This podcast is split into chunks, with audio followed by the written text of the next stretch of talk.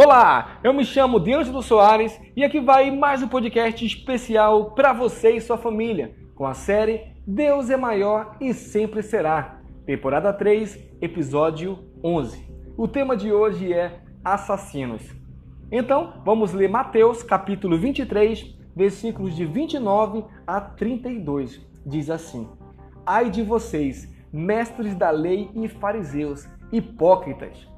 Vocês edificam os túmulos dos profetas e adornam os monumentos dos justos. E dizem: se tivéssemos vivido no tempo dos nossos antepassados, não teríamos tornado parte com eles no derramamento do sangue dos profetas.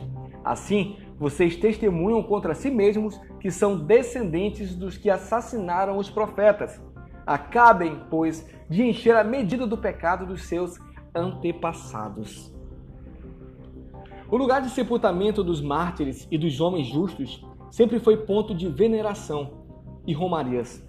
A partir do século IV, época do imperador romano Constantino, muitos templos cristãos foram construídos nos lugares onde os santos estavam sepultados.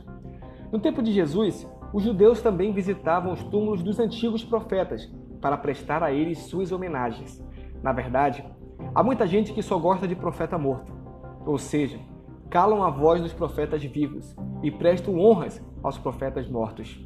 Isso acontece porque é relativamente fácil se comprometer com ideias e utopias. Difícil é assumir compromissos com as pessoas que encarnam essas ideias e que podem nos interpelar olho no olho.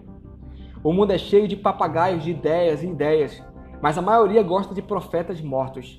Os movimentos revolucionários estão cheios de gente valente à distância, disposta a espalhar suas ideias aos ventos, mas covardes quando estão cara a cara com os profetas. Era esse tipo de pessoa que Jesus criticava. Se nós estivéssemos no tempo de nossos antepassados, não teríamos matado os profetas, diziam os mestres da lei e os fariseus. Jesus os chama de mentirosos e os acusa de serem, no fundo, iguaizinhos a seus antepassados. A prova de que de fato eram mentirosos é que foram justamente esses homens que condenaram Jesus à morte. Não precisamos de gente que tenha boas ideias ou que defenda bons ideais. O que realmente precisamos é de gente capaz de encarnar e dar concreção histórica às verdades em que acreditam e que pretendem ver realizadas no chão da vida. Como bem disse Gandhi, devemos ser a mudança que queremos ver no mundo. Deus te abençoe e até amanhã.